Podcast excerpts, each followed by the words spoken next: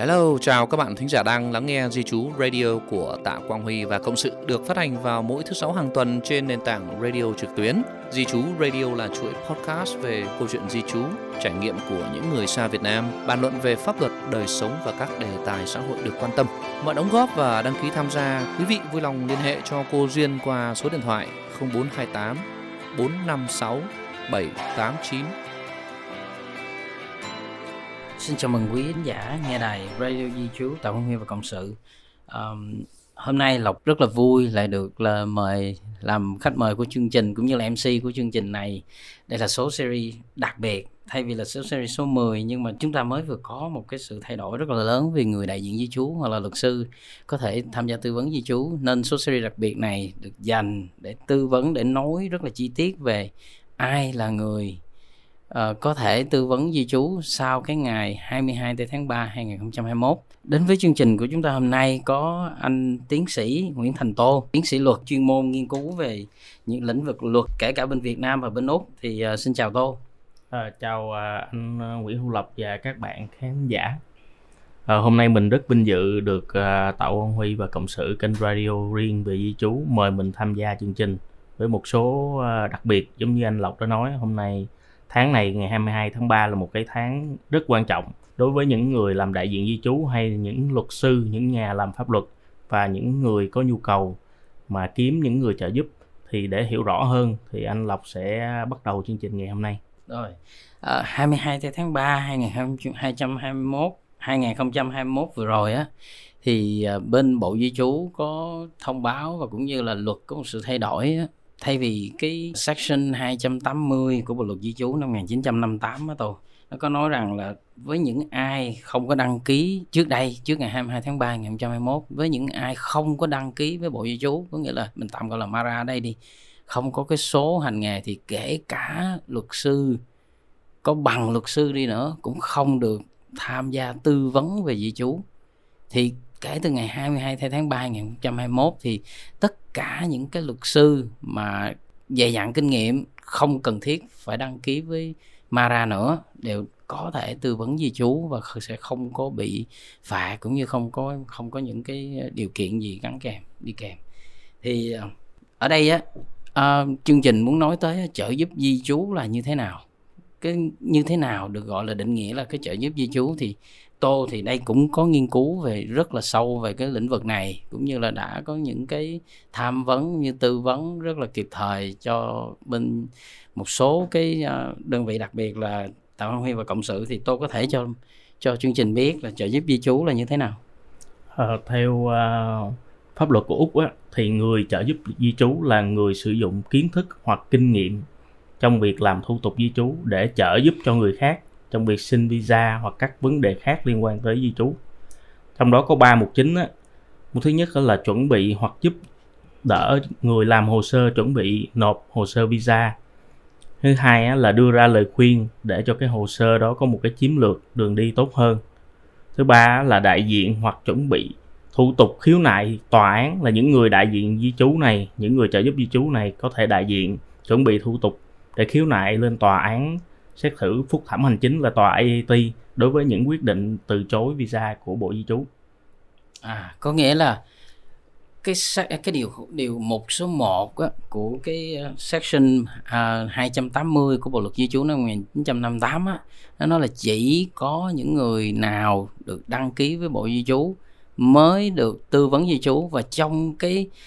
trong cái biên giới cái cái cái định nghĩa của cái tư vấn di trú như anh Tô vừa nói vừa rồi đó thì nó liên quan rất là chặt chẽ đến cái việc chuẩn bị giấy tờ, tư vấn cái đường hướng để mình nộp cái hồ sơ như thế nào và để làm sao để làm, chuẩn bị những cái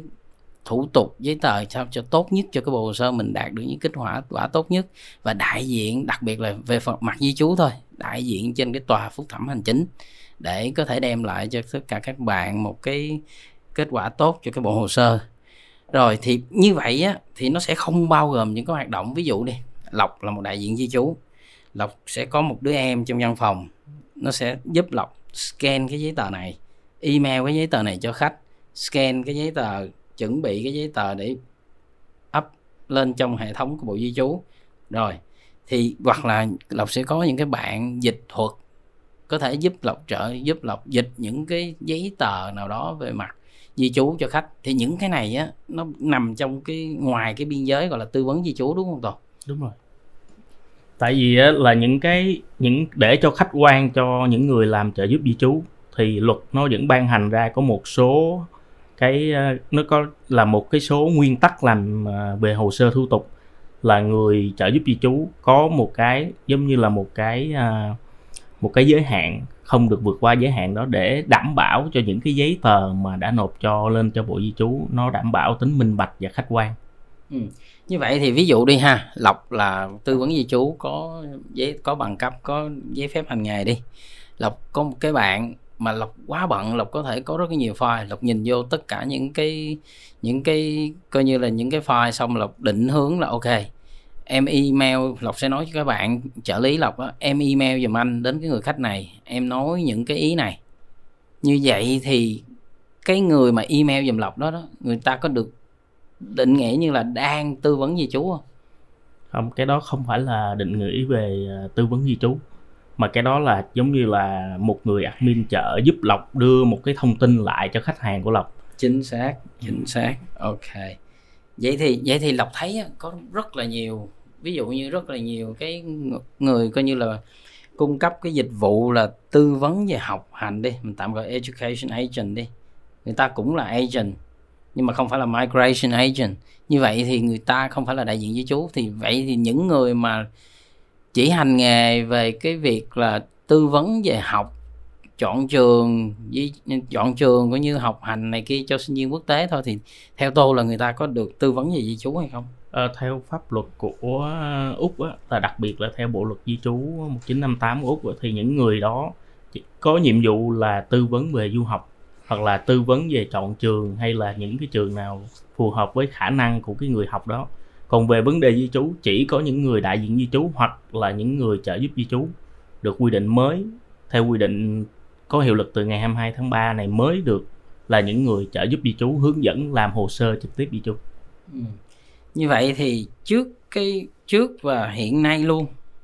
thì trước ngày 22 tháng 3 2021 cho đến hiện nay luôn, nếu mà bạn không phải là người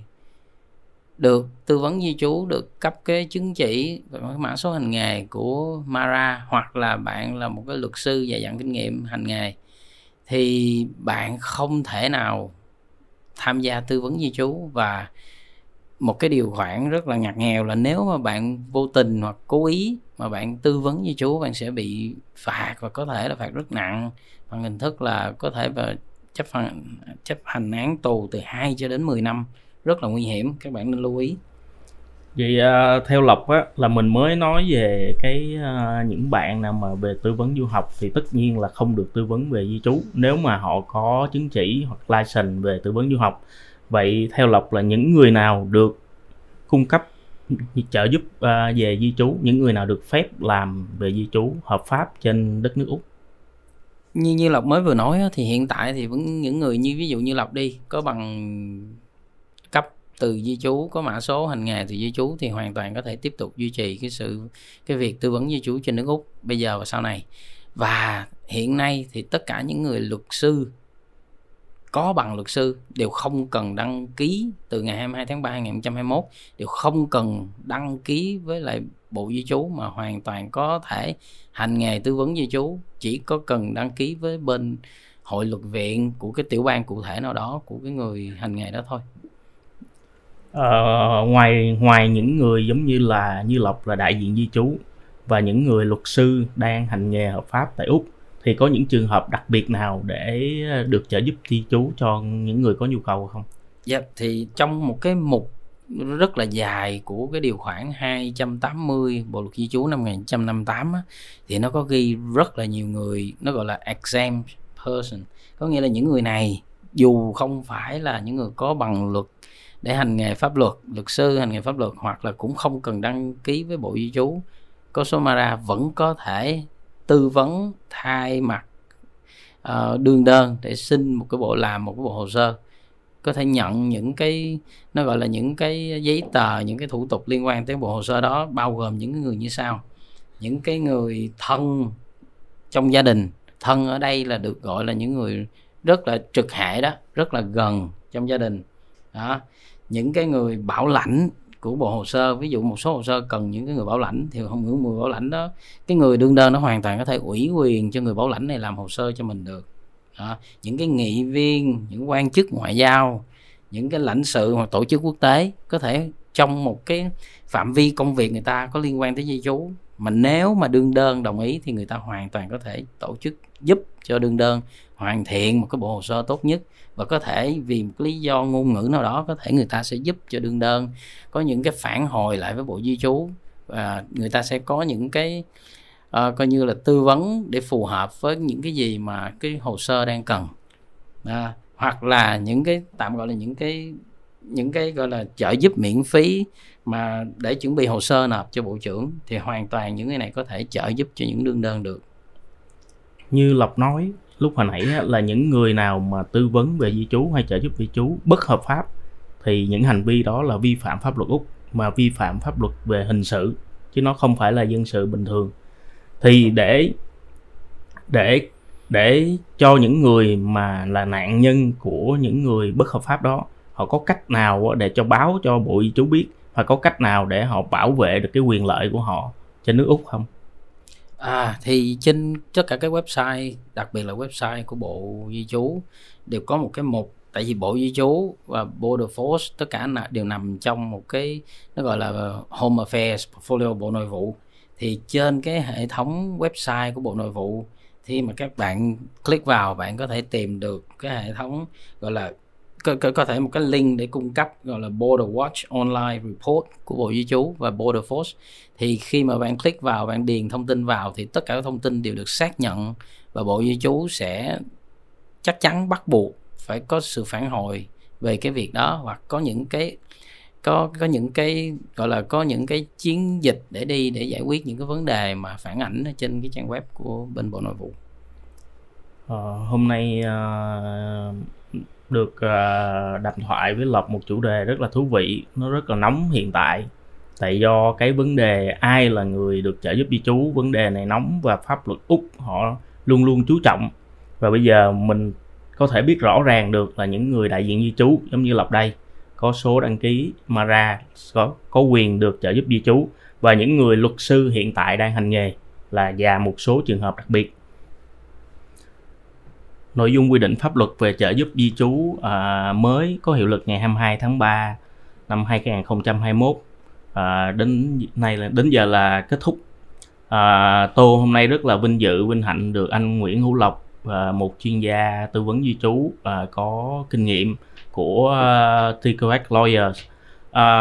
và đặc biệt cảm ơn TQX Lawyer đã mời tô đến với chương trình podcast này à, Tạo Quang Huy Cộng sự là một công ty ngoài về lĩnh vực tư vấn về di trú. Tôi được biết là công ty là một trong những công ty luật sư à, lớn nhất trong cộng đồng người Việt tại Úc hôm nay rất là vinh dự. Cảm ơn anh Nguyễn Hữu Lộc và công ty. Rất cảm ơn sự đánh giá rất là tích cực của tô về Tạ Quang Huy và cộng sự. À, rất vui hôm nay sự có mặt của tô trong chương trình series đặc biệt này. Và chương trình xin được khép lại tại đây. À, mọi thắc mắc những cái ý kiến đánh giá hay là bất cứ thắc mắc gì của quý khán thính giả xin vui lòng liên hệ. À, chị Duyên 0428 456 789 Xin chào và tạm biệt. Hello, chào các bạn thính giả đang lắng nghe Di Chú Radio của Tạ Quang Huy và Cộng sự được phát hành vào mỗi thứ sáu hàng tuần trên nền tảng radio trực tuyến. Di Chú Radio là chuỗi podcast về câu chuyện di Chú, trải nghiệm của những người xa Việt Nam, bàn luận về pháp luật, đời sống và các đề tài xã hội được quan tâm. Mọi đóng góp và đăng ký tham gia, quý vị vui lòng liên hệ cho cô Duyên qua số điện thoại 0428 456 789